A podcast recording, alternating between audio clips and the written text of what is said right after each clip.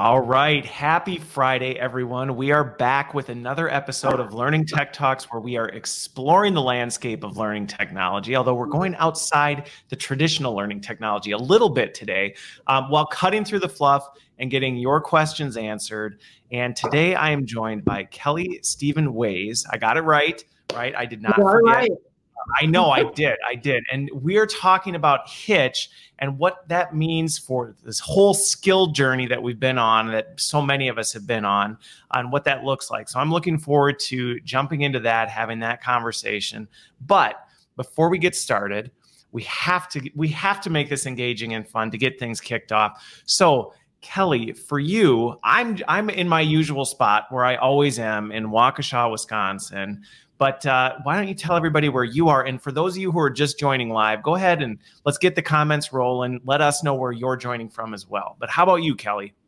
So I am in the heart of the Silicon Valley, Chris. Uh, I am uh, in Los Gatos, the Valley of the Cats. The um, cats. Um, I know, which is awesome because I was a wildcat, so I went to University of Arizona. So I am in totally in the right place. Okay. All right. That's, That's what I tell my kids. I, I moved here be, all because of that. Right. That that you tell them that that was the reason that you, you chose that location yeah. out of everything. Okay. Then they sense. asked why I don't have a cat, and I said, well, uh, you know, I have dogs. Okay, you're a dog person. All right. Well, so look at this. We're getting into icebreaker questions that are way off script already, and we're only a minute and 59 seconds in. So now we know Kelly is a dog person. She has dogs, not cats, even though she lives in the valley.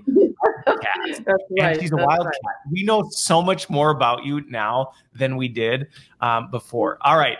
So then, question completely unrelated. In addition to all that background on you, Kelly, and I'm I'm very interested to hear where you go with this one. But and everybody watching, you can play along as well. This is going to be a little bit of a knowledge sharing in addition to an icebreaker. But for you, Kelly, what is one of your favorite productivity apps? And as you know, I was very generous in how we defined productivity. So I will give you that flexibility. Yes, I know I sound much more interesting if it if it was about meditation. But uh, everybody that knows, well, we also joke that it could have been like a kids app, right? Something that makes us more productive by distracting children. Yeah, except all the only thing my children ask me for is the credit card. So uh, that, that, would have to be Apple Pay or something. Please fill Apple Pay or Venmo okay. or Venmo. Um, it for me, it's about WhatsApp, uh, but uh, you know, for communication. But I would say Airtable is Airtable. one of my faves, and I have a coach. And what's very cool about the communication with my coach is that when I'm just thinking about, oh, I want it, I want her to see this document, I could just upload it. Or if I get a thought that I, I want, I don't want to forget to cut because I only talk to her once a week. Um. I can upload it to Airtable. So uh, I really like that app. See, for some reason, the name of the app, Airtable, I'm thinking like when you go out to eat, you book it, but it's not that. yeah, no. uh, although eating outside in the new COVID era could be the Airtable. You get. I know that's well, that's what I'm like. Airtable. You're booking a table online. Okay, I guess. It's, you know. very cool. It's it's uh, allows you to have real time. Uh, you know, up, upload docs uh, as you're thinking of it. Take notes. Um, just share. It's kind of like Slack, uh, but it's it's new. Check it out. So okay, see, I, I learned I, I taught you, you something about how to do with PowerPoint earlier, and now I'm gonna have to check out Airtable after yeah. this. Okay, so mine. I, I use tons of apps because I'm all about efficiency. But I, I, thought about this, and I have the upper hand because I think about these questions before the show, so I, I have time. So that the ones that I couldn't do without, at least the the biggest one that immediately came to mind was Calendly. I could not uh, function yeah, without Calendly. Just the, the automation of that. The only funny thing, this only happened once, but I had one person who got really huffy that I asked them to schedule the time, right? We were trying to coordinate time and they were very like, what, you want me to go look at your calendar? I'm like, well, this makes it easy because then you just look at your schedule. they were very. I'm like, we can get admins involved if that's. I don't want you know, voyeur on your calendar. So yeah, I'm uh, like, wow, okay. But for the most part, people love that. So that that was the other one, and then the other one that I was recently introduced to, um, Nicole Papiano taught me this one, ClickUp. Right. I don't know if you're familiar with this. No. But it's like a productivity project management, but not traditional project management. Pretty slick. Mm uh, for collaborative cool. stuff. So anyway, we've got Airtable, ClickUp, Calendly. I could probably list off a bunch of other ones, but we won't we won't do that because we'll end up just talking about that all day. So let's let's shift gears a little bit, a little bit, a lot bit, and let's talk more about Hitch. And first of all, let's get into you know you came from Here Technologies, and now you're running Hitch. So what what's the story behind that for those who may not be familiar with it? Yeah, so one of the things when when I was um, a CHRO, I I was doing a lot of work um, in in the future of work. So I was very interested in that space. Um, I participated in a couple of things like uh, Create with uh, HR, spelling it uh, Create with HR, um, and it was a group of 30 plus CHROs that really wanted to reimagine the function um, and uh, adapt, right? We, we felt like maybe we were going to become irrelevant if we didn't start disrupting ourselves and thinking differently. So um, we were quite progressive, but we got together and we kind of hacked a lot of different topics. And it really uh, uh, stimulated my thinking about what pain points was I seeing as a CHRO that in the future of work, uh, we if we integrated sort of point of view and and utilize technology, we could do things differently. And one of the pain points was at something that I personally experienced was being stuck in my job, like feeling like I was in a box. Yeah, you're trapped yeah, you're trapped. I mean, then I remember the exercise, write your job description. And I'm I, I'm thinking, oh God, I don't do anything that this job description says that I do. I do so much more and I do a lot of things that are invisible to people, like all the work with the board that I do. But but I was thinking, probably a lot of people feel the way I do because I can see it in the engagement scores and yep. learning was broken. No one ever, no managers wanted to send their people to training. So I started whiteboarding late at night after work. I started whiteboarding this idea, actually took a picture of it, which is super cool, um, especially when you're I, I have that photograph.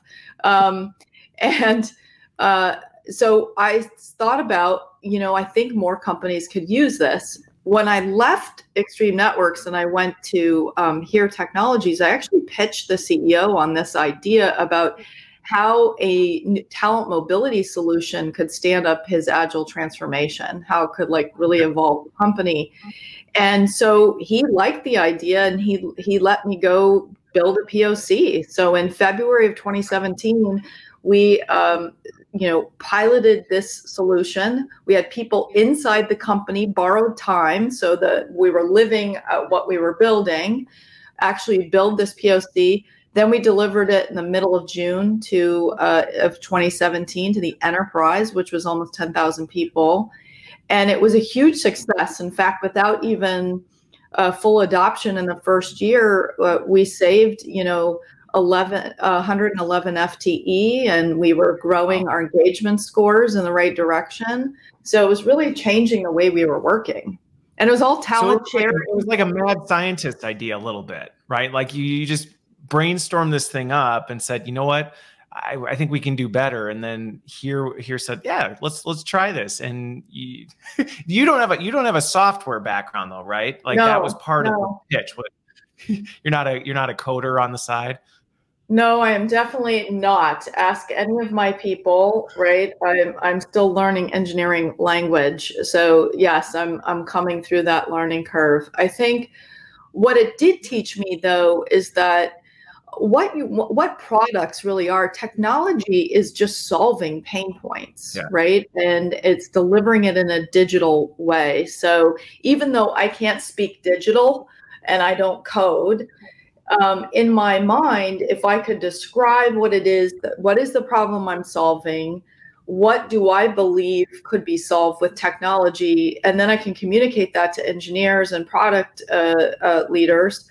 they can help build what what my vision was. And that's exactly what happened. When i got on stage in june of 2016 in front of 350 senior leaders and said hey we want agile transformation if we could build something like this yeah. would you come right? Would you come and and and participate? And people would like at the end of my presentation i'm like you know are you in? And they all stood up and said yes. And then some people from the audience approached me later and said hey i want to build that. So you know Great. It's a really good point, and I think one of the things you're you're hitting on is something that I think anybody in our field could take. Well, there's actually two things that stood out about what you're talking about there. First of all, one that question comes up a lot of in this new digital age, does everybody in our field need to become a technologist? Do we need to know how to code? Do we need to do all this other stuff? And I agree that I don't think I don't think you have to go that far. You need to understand kind of what the problems are you need to have a little bit of an understanding of how the technology can work, but you don't have to go all the way into it as long as you're able to articulate, hey, this is kind of what you did, right? This is what we're yeah. trying to do. These are the problems I'm trying to solve.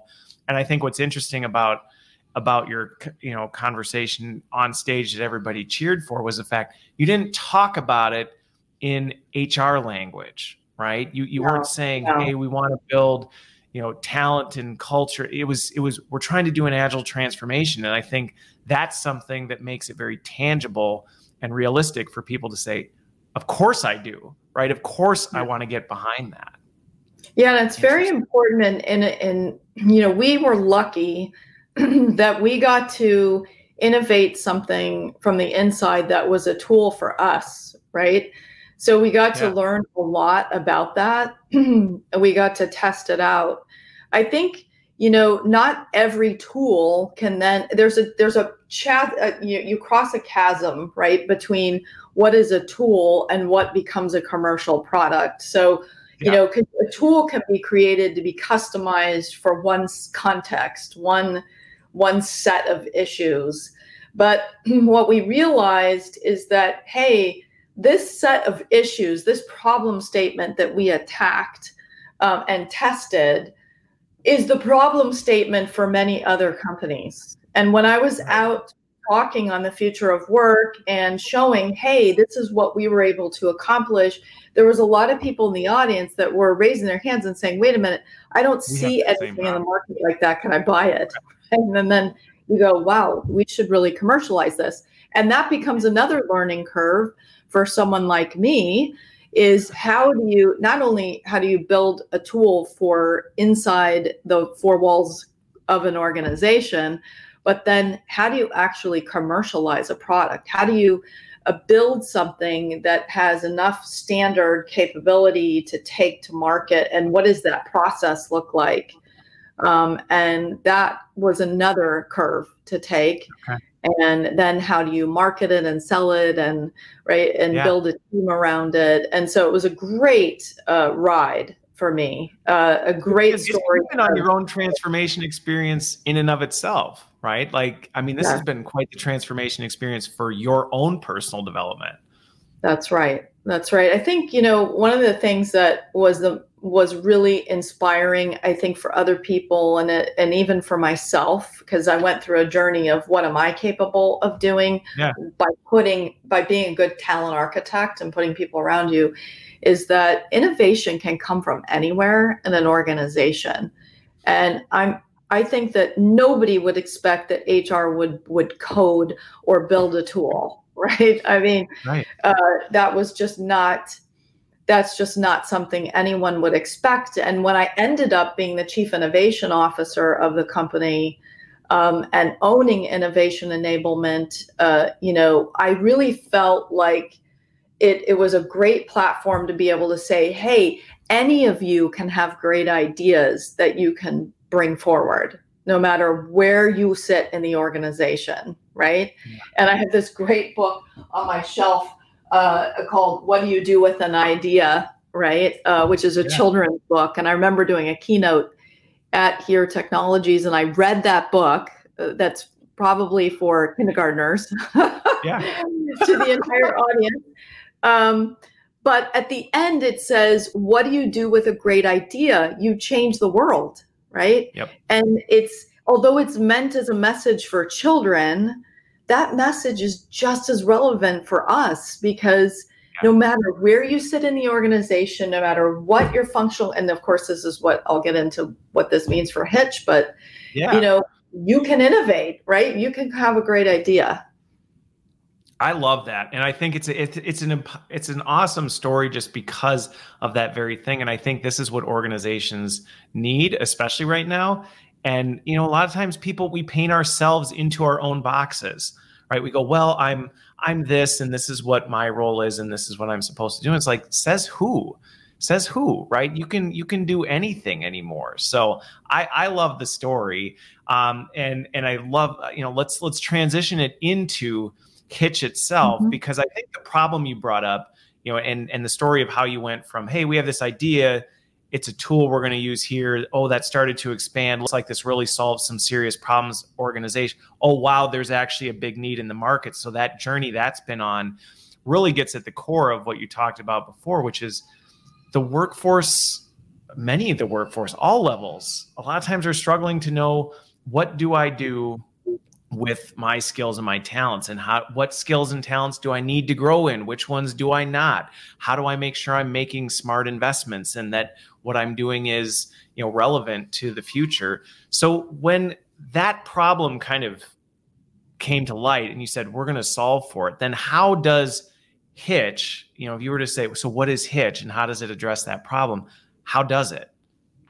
So one of the things that uh, the that is staring right in front of us, sometimes innovation comes from things that are right in front of us, is that many, many organizations are sitting on talent gold, right? It's the, the there's gold right underneath you, right? And what do we know about gold? It's rare, it's precious, it's valuable, it's hard to see with the naked eye, right? Yeah. Um, we have to have a way to mine that gold in an organization so it, if it's not visible to us, how can we expose it? And gold, I liken to skills, right? Okay. So if we can expose that gold that we're sitting on, which is we don't need to go buy it on the open market. We're sitting on the gold mines. We're just not tapping into it, right? So if yeah. we can expose it and we can leverage technology to expose it, we can match that to work. And so I don't I don't know um, I don't think that prior to the technology, of course, of Hitch and, and some of these internal talent mobility solutions that we have today, that we were really exposing skills. I think that we knew the titles of people but in order to, to really match people to units of work where they can be leveraged in what I call broad contribution, progression versus promotion, right? How do they progress? We have to see those skills. And I don't know if you want to light this up, uh, Christopher, but you know, I talked I talked at at Leap Tech about this, but you know the the fact that you know skills are the common denominator. So what we're essentially doing with Hitch is we're enabling this inside gig. Um, and we're we're doing that by you know a, a, lot of us were focused on the external outside gig uh, right um, yep. but yep. we don't want to lose people the outside we need to create a marketplace on the inside where we expose people's skills in their profiles which is of course hitches on one side profiles uh, the marketplace for project-based work and full-time opportunities where we, we, we make all the work transparent and then the dashboards by which we visualize what i refer to as the skills supply chain so i said skills are the gold right so we want to bring the gold to the surface we want to visualize that you know what skills are in highest demand and what skills are uh, um, uh, what does our supply look like? Because if we can manage that talent asset, that gold in our organization well, we have competitive advantage. We're giving people great experience. And last but not least, the holy grail is the vector between getting the work done that the company needs to get done, so executing strategy, and between what the, where the employee can contribute the greatest and have the most productivity. And so that's essentially what I talk about even in my book is how do we create the inside gig and how do we create you know create an environment where we expose all of these skills. Okay. Well, and I think a lot of people in the industry, right, are familiar with the gig economy where we're talking about, right, people are freelancing, they're doing these things, they're mm-hmm. they're finding these opportunities out here and they're going out and doing it this is essentially recreating that and making it feasible internally, correct? Correct. Yeah, because um, it's the same concept. You know, if you were to go on Upwork and participate in Upwork and you know market yourself uh, for gigs that you would get on the outside, um, this essentially is a way to market yourself inside an organization. Um, the, the notion that we are only the job that we're doing today is really a misnomer. If you, if you just, if people just looked at me as a CHRO, um, they'd probably make assumptions, right? Oh, she knows comp, she knows benefits, she knows training and LD, L, L&D but she probably doesn't know like other things. And if you look in my background and, and then further into skills i had run marketing i'd done corporate communications i had started a retail company i'd worked in a retail industry I'd done merchandising and operations like nobody would ever know that by the virtue right. of the job i'm in however a platform like hitch would expose because you could search by skills et cetera it would might pull me up for a marketing campaign or an advertising campaign and say, hey, yeah. Kelly, these skills. Well, the thing with it, and so there, there's two parts that I'll hit on. And actually, Vinod asked a really good question, so I'm going to dig into that too. But I think, right, we've operated historically off of you talked about it before. We've had we've had the job descriptions which tell part of a story, but not even I would say a very good story sometimes of what the job really is. And then you have people's CVs, which kind of maybe tell you a little bit about what what they know or what they do but it doesn't really i think what you're talking about is take it down to the granular level of okay they did these things they were in these jobs but what did they really do and what skills did it require?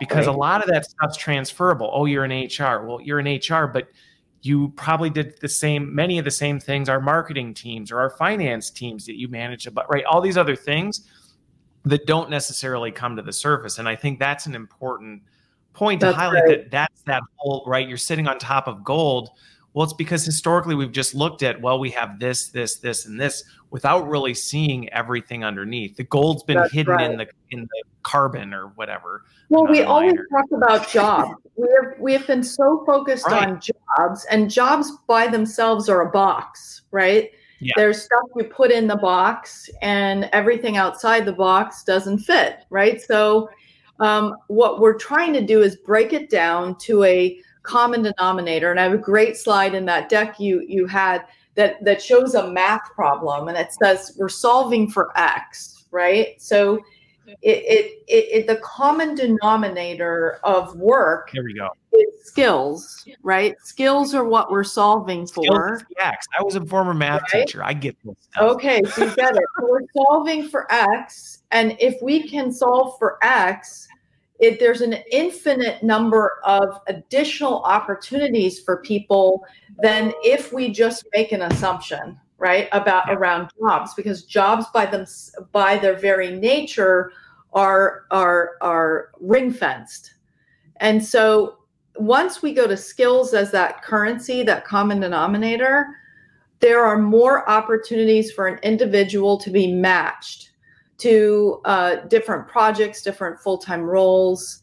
And not to mention an internal ecosystem where we're really trying to build culture and no more kind of give to the whole person, right? Let them bring their best selves to work. I was just in a conference this week where the chief diversity officer of Workday, Carin Taylor, said, We don't want them to bring their whole selves, but we want them to bring their best selves. And your best self is a combination of everything you've done and everything you're interested in learning.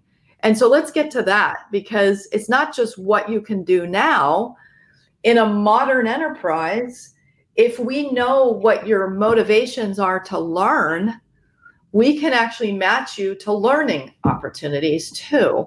And since learning needs to be in the flow of work, right? We can match you like you know the old days they had apprentices, right? Yep. It's just yep. digitizing the apprentice format, right? And letting you shadow and draft behind somebody who has an expertise because there isn't time to go learn learn a different way and and I also uh, Chris I have the story about my dad who was a sound editor yeah and um, the fact that in a 30 year career, my father had to go from splicing film to digital sound. Well, that process today would be three years. Yeah. It wouldn't, you, you, yeah, your skills no longer have a 30 year shelf life. They just don't. No, not, not today. We, we have to, the muscle to be developed today in learning is to learn, unlearn, and relearn. So yep. the the the people that will do the best in this modern way of working and and participate in the inside gigs, etc., is how well they learn something new, they can unravel an old paradigm, and they can learn again. And yeah. they're because they will have this portfolio of a career where it's a bunch of these gigs put together right? They're going to learn new skills and they're going to have to unlearn the things that don't help them in the future. So it's actually you know, I love that you bring up the unlearning one because I feel mm-hmm. like that's one that often gets glossed over, right? And and yeah. to me that is a critical variable in being successful in this new in in this new world because the reality is if you don't learn how to unlearn things, it makes it even harder for you to new learn new things because you're still stuck in this like well but i'm trying to figure out how to do it the way we did it before. And and that's like holding me back versus saying no take take the principles of it the foundation of it but then dump it right? You got to dump right. it and move because it's now we're over here. yourself right? You right. have to disrupt yourself. So we we all have to the unlearning process is about disrupting uh, what you used to know and, and being able to unravel it to learn to open yourself up to learn something yeah. new. And everybody i'll just take hr as a discipline. Uh, i think that part of the frustration in human resources has been that we I, will use performance management because every hr person goes oh when you talk about performance management because you know you, you know this because you have five kids okay? So toddlers uh, you know Fisher-Price has this great toy and it's a yellow box and it's got all these shapes and it has the the hard uh, uh, three dimensional shapes that that get pushed into the you know. Oh yeah, yeah, yeah, I know the little. We've got a bunch of these things, right? Yeah, yeah. So it teaches them hand-eye coordination, all this, and you watch a toddler put a triangle in a square, and they start shoving it in and they can't get it in, of course. And they throw that toy like in the first five minutes because they're getting frustrated. Yep. In HR, we're taking the triangle and we're shoving it into the square and we're getting really, really frustrated. And we're trying to reinvent performance management every six months. But the truth yep. is that we need to bomb the whole thing and start over. We need to unlearn a lot of uh, we, a lot of the assumptions that we've built HR process on have to break. So in my view, we are going to move if you're going to move towards this inside gig concept, you also have to be willing and you meet a company where they are, but you have to envision how to unlearn some things. Like mm-hmm. we're going to go to team based rewards. We're not going to be on individual rewards because Agile is going to be all about this dynamic teaming oh, that's going to go on, right? Yep. We Let's can't incentivize the behaviors we want to see. Exactly. Uh, skills based pay, gamified recognition, crowdsourced performance review. When you say this, it's like, oh gosh, we have to break a lot of stuff, right? It, it right. panics people. And we're not going to break it all at one time but we need to be willing to to break it yeah. over time so that we don't keep shoving the triangle in the square yeah I call it my my word for it is reimagine, right? Let's re, because for so long we've just iterated on top of things. And, and an analogy that I see is right, you look at like a landfill. If you just keep if you leave all the garbage and you just keep dumping more garbage and you're trying to build on top of it, it doesn't work versus it's like you got to clean that stuff out and say, let's That's start right. fresh. Like let's start fresh. And my question is always, what would we do if we could do anything? Because the same thing happens in learning and development. We're constantly trying to iterate on things. I like the the Little Tikes analogy, right? We're we're trying to jam the yellow toy in the square hole, and it's like stop doing that.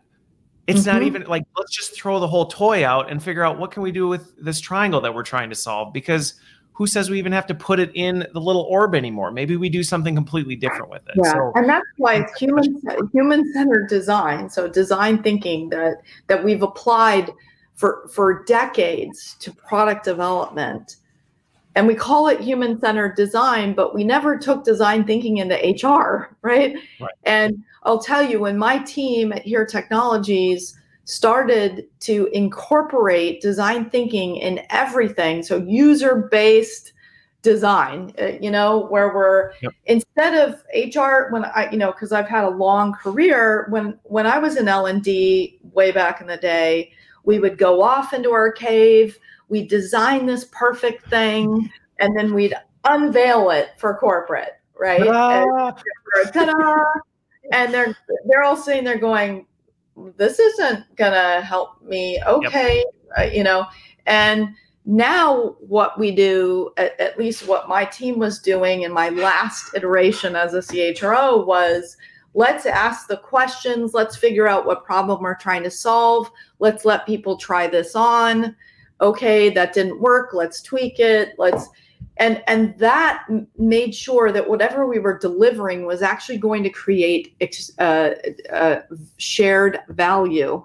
Value yeah. for the company value for the individual. And it was such a different way of thinking but it was it made our programs and processes yeah. better that's yeah. the thing. It's right for if you're unfamiliar with this kind of way of approaching things, and, and again, there's so many transferable things, right? It's not just a oh HR thing or a learning thing. It's like this works anywhere, and a lot of times it can feel scary, like oh this is just so different, and th- but it's like it's actually easier and you get a better outcome because you're actually solving problems for the people that you're there to support. So okay. with that though, because we uh, we would probably get super amped up on all the like, yeah, it's, it's amazing and it's so great. But the reality is, this kind of stuff isn't just cool. So we just do it and then bam, everything's fixed, right? Because we did talk about, hey, there's some work. And Vinod asked a really good question, um, and I'd love your your insight on this, which is right. So so let's say somebody hears this and they go, yeah, okay, I get it I need to I need to bring our stakeholders on board. You know, with an organization that may not be thinking this way so clearly and maybe going, wait, you want to move our talent around? It sounds like a lot of work yeah. and that's very different than the way we've done it in the past. How how do you articulate the value? I think some people see it and they just go, "Oh, duh." Other people are like, "I that just they haven't unlearned it." Yeah, this is the value is probably the most important conversation you have as you go to implement the inside gig. So let me share how we how we talk about the value. Sure. The value of untapped, unmined talent is that talent gold. Your talent gold exactly is so when you implement the inside gig, you are allowing for talent sharing across BU and functional lines, which have cost centers, right? So those cost centers are separate. We have built entire organizations around constraints. You have 50 people, 50 hours, and um, you need to get this done, right? And $50, right? Just a joke around, right? it, it's constraints. Yeah. And that's how we manage uh, finances. Once you start uh, sharing talent across, now I'm going to say BU lines or cost center lines, you're creating cost avoidance. Cost avoidance in many categories. One, you're tapping into existing capacity that you would have hired a contract for, you would have gone to the outside for. and you're you're leveraging that on the inside so by default you've now avoided costs right um, yep. you are at, also giving an opportunity for someone inside to contribute elsewhere. So your time to produce something or to handle a customer escalation has gone down. So you're saving money again. So time to revenue time to innovation right? Cost of hire, um, and you start adding these things up. Um, and at here, what we did in our first year was say, you know, people are donating 20% time, 10% time, you know, 50% time, and we're adding that up. Um, and once you add that up on an average FTE fully loaded cost, so what is for us, if it's 200,000, which is a fully loaded FTE, if you're saving you know 30% 10% you add that up it's a math uh, equation of cost avoidance and that's not even factoring all the, the other costs but it's an easy way to show yeah. the value so if your average implementation for an inside gig let's just say the technology cost you 200k if the fully load per year per year if yeah. the fully loaded cost of, of an FTE is 200K, you just save from one one fully loaded FTE of talent sharing, you've already paid yep. for the platform. Now, if you save over a hundred, right, your ROI is exponential. Okay. Well, and I think that's it's just breaking down that math to that point mm-hmm. of being able to showcase that, hey, this is and again it's I, I, see this in a lot of different areas where sometimes we just take for granted how much money we spend on some of these things that we say if we just simply reduce the spend through things like this i mean it's it's significant it's not yeah. it's not oh you know a few thousand dollars we're talking hundreds millions millions millions of dollars yeah. for large for large turnover people right turnover is a huge expense for a company um, to actually rehire those people back. And when why is the the number one reason why people are leaving is they're not having access to career development opportunity. And it's not people go, oh, we're not paying them enough. Oh, we didn't promote them fast enough. Not necessarily. What we're finding is that uh, people want learning. They want to be growing. And yeah. so when I said progression versus promotion, if we have a way in the jungle gym career methodology that we can actually tie pay to progressing on skills so you're learning skills that are important to us as a company we're going to pay you more for doing that and we're going to make sure you're incented to do that okay. and so that's a way that even though that we're not moving up traditional ladders i can actually earn more pay by just yeah maintaining my market. Exactly. Yeah. Well, and I think that's and, and that's actually where I want to go next with this. But I think right, you look at that's you, you talked about this cost avoidance is is scratching the surface, and it is. It's it's only scratching the surface in the in the returns that you can get in this kind of stuff. Because again, when you think about employee engagement and employee utilization, and even just culture stuff, right? These these actually mm-hmm. can feel like squishy metrics, but they really aren't. And the data is out there showing that this stuff is not this is not stuff that doesn't have an impact on earnings per share or you know annual revenue, you know things like that. And so while it can be harder sometimes to quantify that, I think it's important that you know a lot of your workforce is struggling and they have so much more potential but historically we haven't had really good ways to do anything with it right sometimes no. we said, well, you need to own your own development. I mean, okay, but like, what does that mean? What does that look like? We have to provide the tools, though, for people. we have to exactly. provide the environment. And I think, you know, I'm also a board director. And one of the, you mentioned metrics, one of the metrics that we talk about in the boardroom for productivity is revenue per head. And actually, I've been working on with some university students on a, a very different metric for workforce productivity um, that is more modern. It has different inputs uh, because revenue per head is is really uh, it, it's too constrained, right, for where we're going as a modern enterprise. The fact that we're dealing with automation and other disruptions, the fact that we have to be more uh, diverse and uh, equal and inclusive, um, and the fact that board of directors are asking for what we call ESG metrics, environmental social governance metrics, and so we have to modernize our way we measure the success of an organization. And I think one of the number one things is how well you are leveraging the talent gold in your organization. And you know, CEOs are going to be on the spot in the very near future to the board and saying how well they're leveraging their skills supply chain. What are yeah. you doing to ensure that we have the right assets from talent? We talk about inventory all the time, right? Yeah. And product.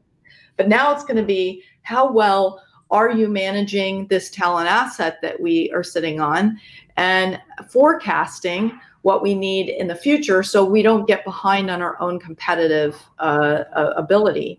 So I think this is something what we're going to see. I know I'm working on it. I'm sure there's other very smart people working on what will that new workforce productivity metric be. Okay. Well, and for people in the learning industry, I think you know one of the things that sometimes some of these topics, and and one of the reasons I have you know things outside of just the traditional learning tech on is we need to start thinking beyond just learning and development. But the connection to this is this is actually feeding to our function kind of so okay so then how do we grow or how do we develop these things? Because now we have visibility into this is always the challenge for us is hey we need to have more development. And it's like on what?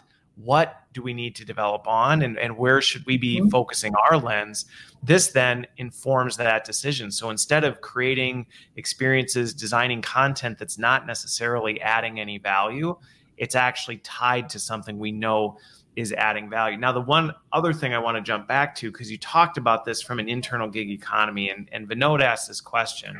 You know, so one of the incentives to, to this kind of thing is, is giving people opportunity to be able to grow without necessarily having to follow the traditional promotion chain. But at the same time, you're talking about crossing BU lines. And in organizations, you know you've got you've got budgets you've got other things so how do organizations that are doing this well how are they managing that from a financial situation so that instead of the because this is the model that I, I've seen just it works for a little bit and then people start getting I think annoyed where it's like, hey, here's this special project. We're going to keep taking more from you, asking you to do more things, but there's really nothing in it for you. Like you get to go do more work for us, Mm, we're you know thanks. That will give you a nice little pat on the back. And the goal of this is to go beyond that and say no there's actual benefit to the employee as well. This isn't just for the organization to squeeze more out of their employees no no the very very important distinction that i want to yeah. make right is that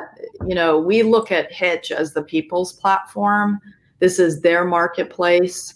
It's their place to where we the company is transparent about the work and the opportunities for work.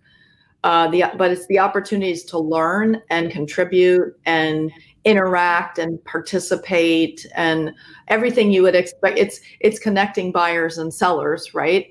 And the buyers are the talent, right? They're they're deciding what they want to to participate in. So the WIFM for what's in it for me right for the employee is the opportunity to learn and grow which i said is that one of the number one things that people are missing now on the other side remember how i said we had to disrupt pay incentives performance all these yeah. other things we need to uh, in order to hook people into ensuring their relevance and marketability as automation takes over we need to incent them by saying here are the five skill domains that are most important for for our company. And if you're willing john and mary and sue to learn these skills right you're going to be not only more relevant to us but you're going to be more relevant on the market. And let me show you why you could also be a data scientist or why you could also do this. And if you participate and you you get involved and you learn these skills, we're we going to pay more for that, right? And we're going to ensure your ongoing relevance in this organization. So, and by the way, I'm, I'm mentioning technical skills. There's also a lot of soft skills yes. that I tell my college student, like who said, you know, I'm going to study accounting, uh, you know, and and then we had a discussion about accounting. Accounting is really important if you go into finance, but there's a lot that's getting automated there. So understanding, but part of it is he needs to understand what's getting automated, how it's getting automated. Right. So we need to unveil that for people and and share how to be marketable. Okay. Well, and I think that's that's just it, right? Is it's bigger than just and we talked about this before we went live is for organizations it's not just about oh let's go buy this platform and this platform will magically solve all of our problems because there are all these other components that that are connected to it to actually bring it to life. So with that you know as as you look at some organizations that as you start moving down this or even when you implemented this as here what were some of the things that you know served as maybe not roadblocks, but speed bumps that organizations yeah. can, where it's like, all right, we're in, let's do it. And then the rubber hits the road and suddenly people go, okay, this is maybe more work than I thought. What, what are some of those things? Well, but th- there's a lot there. So I'm going to break it down into two yeah. things. So there, um, I want to ensure that everybody hears that actually you don't have to have all your pr- process worked out before you implement this technology. The technology is actually a catalyst uh, to make the changes that I've been talking about. Okay. So, uh, you know, it is not, uh, I have to fix skills based pay and all these no. other things before I can implement. Um, the number one roadblock to uh, this new way of working is leadership mindset. It is the number one. And I'll tell you, this is why you do have to break incentives and other things as you move through the chain. Your job is to communicate to leaders what's in it for them. And I'll tell you, in my book, I talk about you get what you give, a whole chapter on it, right? This this this nature it's almost even in the law of economics right and the three laws of economics one is that it, it needs to be perceived as good for the individual right that is that is buying and so for the leaders the idea that instead of owning the 50 people that you gave them because they all grew up in these very very much about constraints yep. we built our finances on it on constraints is this idea of abundance, not scarcity. That actually you don't need to own your 50 people. You need to tap the 10,000 in the organization. And, and suddenly when that light bulb goes off, oh, wow, I can tap the whole company instead of just being constrained to my 50 people. Uh, suddenly the the world opens up for them and i'll tell you for the organizations that i'm now working with that are implementing this way of working, that are getting past this leader mindset issue be, through this you get what you give, now have this opportunity. They've turned on this technology to start innovating on pay, performance, learning, all these other things. So it is it is totally something you can get past, but is the number one thing that you run into because people go, I want to hoard my talent. Right. That's like that's yeah. immediately oh, yeah. talent hoarding is a is a huge limiting factor. But exactly. i like your point about right flipping helping people flip that mindset from well i only have 50 people and if my 50 people are spending 20% of their time on other things that that's less that i can have versus saying no don't think about it that way. You're, you're thinking you about the 80% that so if they're giving 20% of their time let's say what do you think actually happens with the 80%? This is the, the, big misnomer is people go, oh, well, I'm going to get, they're going to drop balls and I'm, they're not going to no. produce. And actually quite the opposite. What exactly. happens is that they're energized so much in the 80% that what you actually get net net in the 80 is is the 100% that it, maybe even more than you were getting before because yep. if you look at the engagement metrics on a global basis, right? Let's just say what the World Economic Forum and Gallup and all these guys that are talking about it, people are bringing 60% of themselves to work every day. Right. They're leaving 40% on the table. So if you add up 40% of a 10,000 person company, that's a heck of a lot of capacity wow. that's not tapped. Now, yep. why do people say they're busy? Why do they go, oh, I'm too busy? Right? Sometimes they are, they are legitimately busy. Sometimes they're not engaged and they're busy. Yes. Right. But if you they just don't act- want more of the same that they're not engaged in. No. And take take a page out of Reed Hastings' book from Netflix is and Patty McCord um, is that when you treat people like adults, right, and you let them quote roam about the country, right, by making all this work transparent, you get exponential reward out of that. People yeah. do not go, get up out of bed every day and go, How can I screw up today? How can I contribute no. less today? Nobody does that. Nobody, no, no human being really does that. So if you actually say, hmm, I know it feels like I need to control everything, but if I usurp some of that control, if I let people be self driven, self directed, I create the guardrails and the frameworks, but I let them participate in an open marketplace, I actually will end up uh, doubling my productivity. Yeah, you end up with more, right? You're not, and then that's the important point is you're not giving up twenty percent. You're not. No. You're actually getting more of the whole person by better enabling them. And I think the other thing you hit on that's important is what this does is it gives those guardrails, right? It's those guardrails because you can't just say, "Hey, everybody, go do your thing." Right that's not and actually i don't think people even really want that because they kind of want to no. know like well but for what like for where how can i people struggle with that yeah. and what this does is this gives them the framework to say okay hey we're empowering you we're empowering you within these guardrails but it's for purpose it's for benefit it's for your it's for your overall good and i think that's where flipping that mindset it's not easy but I think once people get it, like you said, the light bulb moment goes on.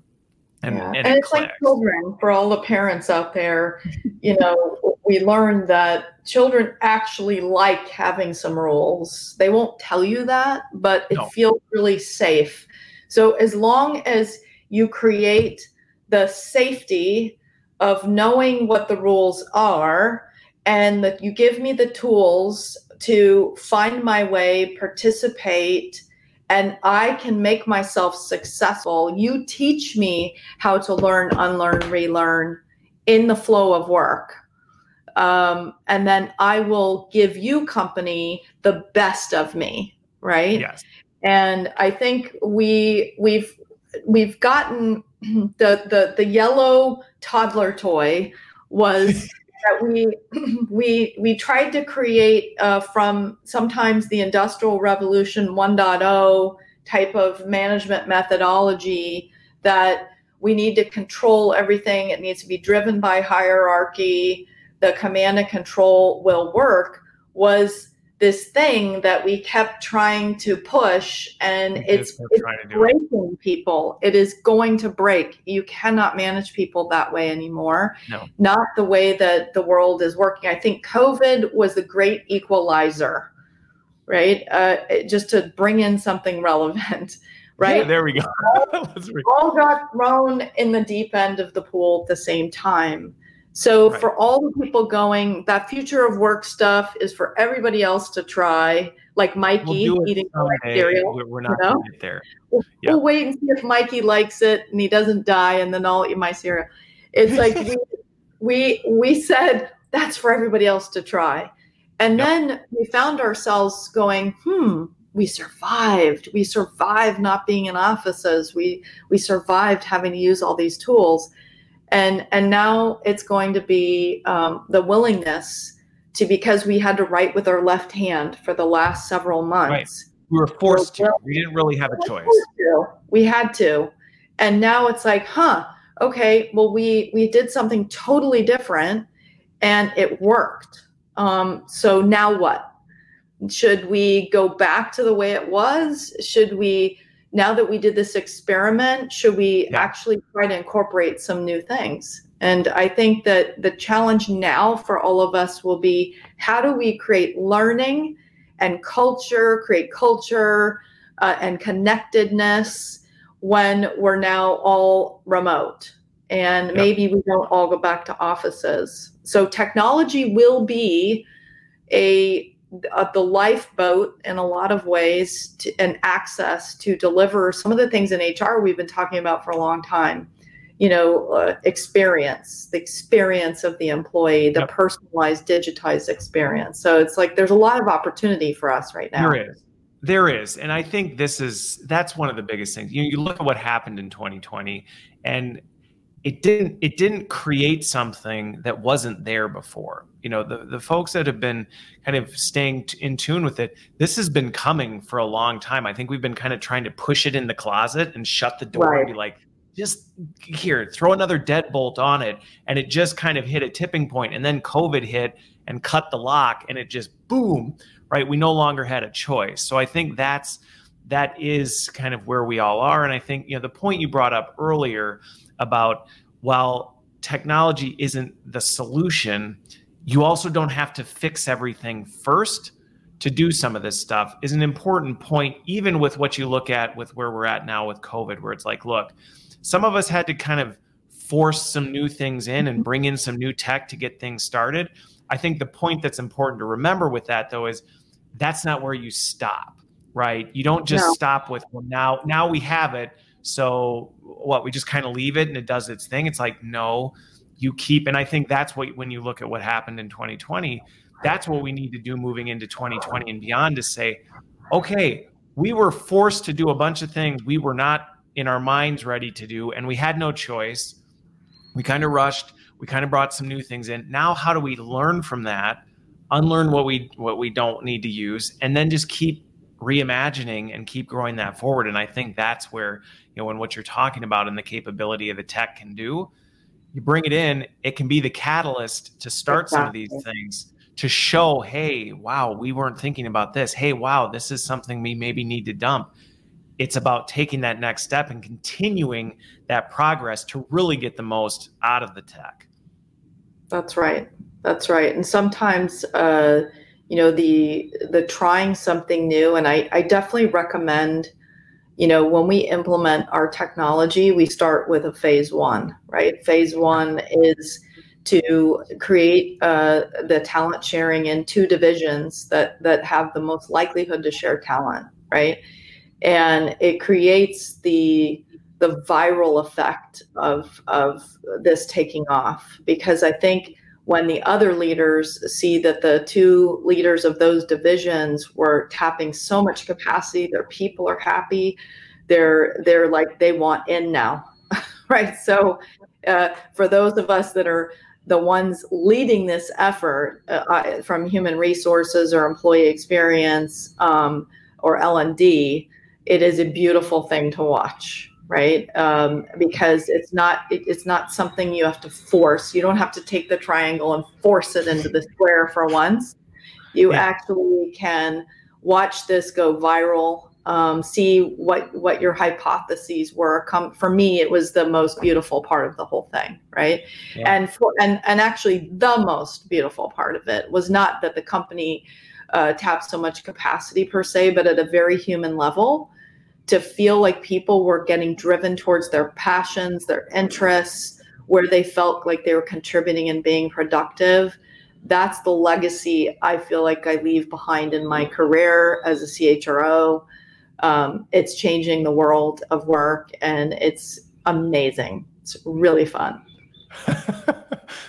I love that, right? You know, like here, we'll we'll end on a high note. It's like that, right? Like that's Yeah, so change the world. Yeah. Yeah, right. Exactly. Exactly. Well, and I think that's that's exactly what we're getting at. And again, is technology the solution to everything? No, that's not the way you think about it. But can technology be an enabler to allow you to do some of this stuff at a scale Absolutely. and capability that just was physically impossible. You just there was no way you could do it, and I think that's the most exciting part. It's why I'm such an advocate for technologies, not that it's taking things over, but it's actually enabling us to do things for the betterment of people and organizations, right? It's no longer in us versus them. It's a hey, we can we can do it both. So with that, I don't want to open another can of worms because we did end on a high note. So I don't want to I don't want to jinx that. So we'll we'll wrap it up. This has been awesome, Kelly. I've thoroughly enjoyed the conversation. Uh, we've had a great turnout for this. Hopefully, everybody watching really enjoyed this and got something out of it and is encouraged about what the future of work can look like and how technology plays a key role in it. So, have a wonderful rest of your Friday. Kelly, thank you for joining me. Thank you. Thanks for listening, everybody.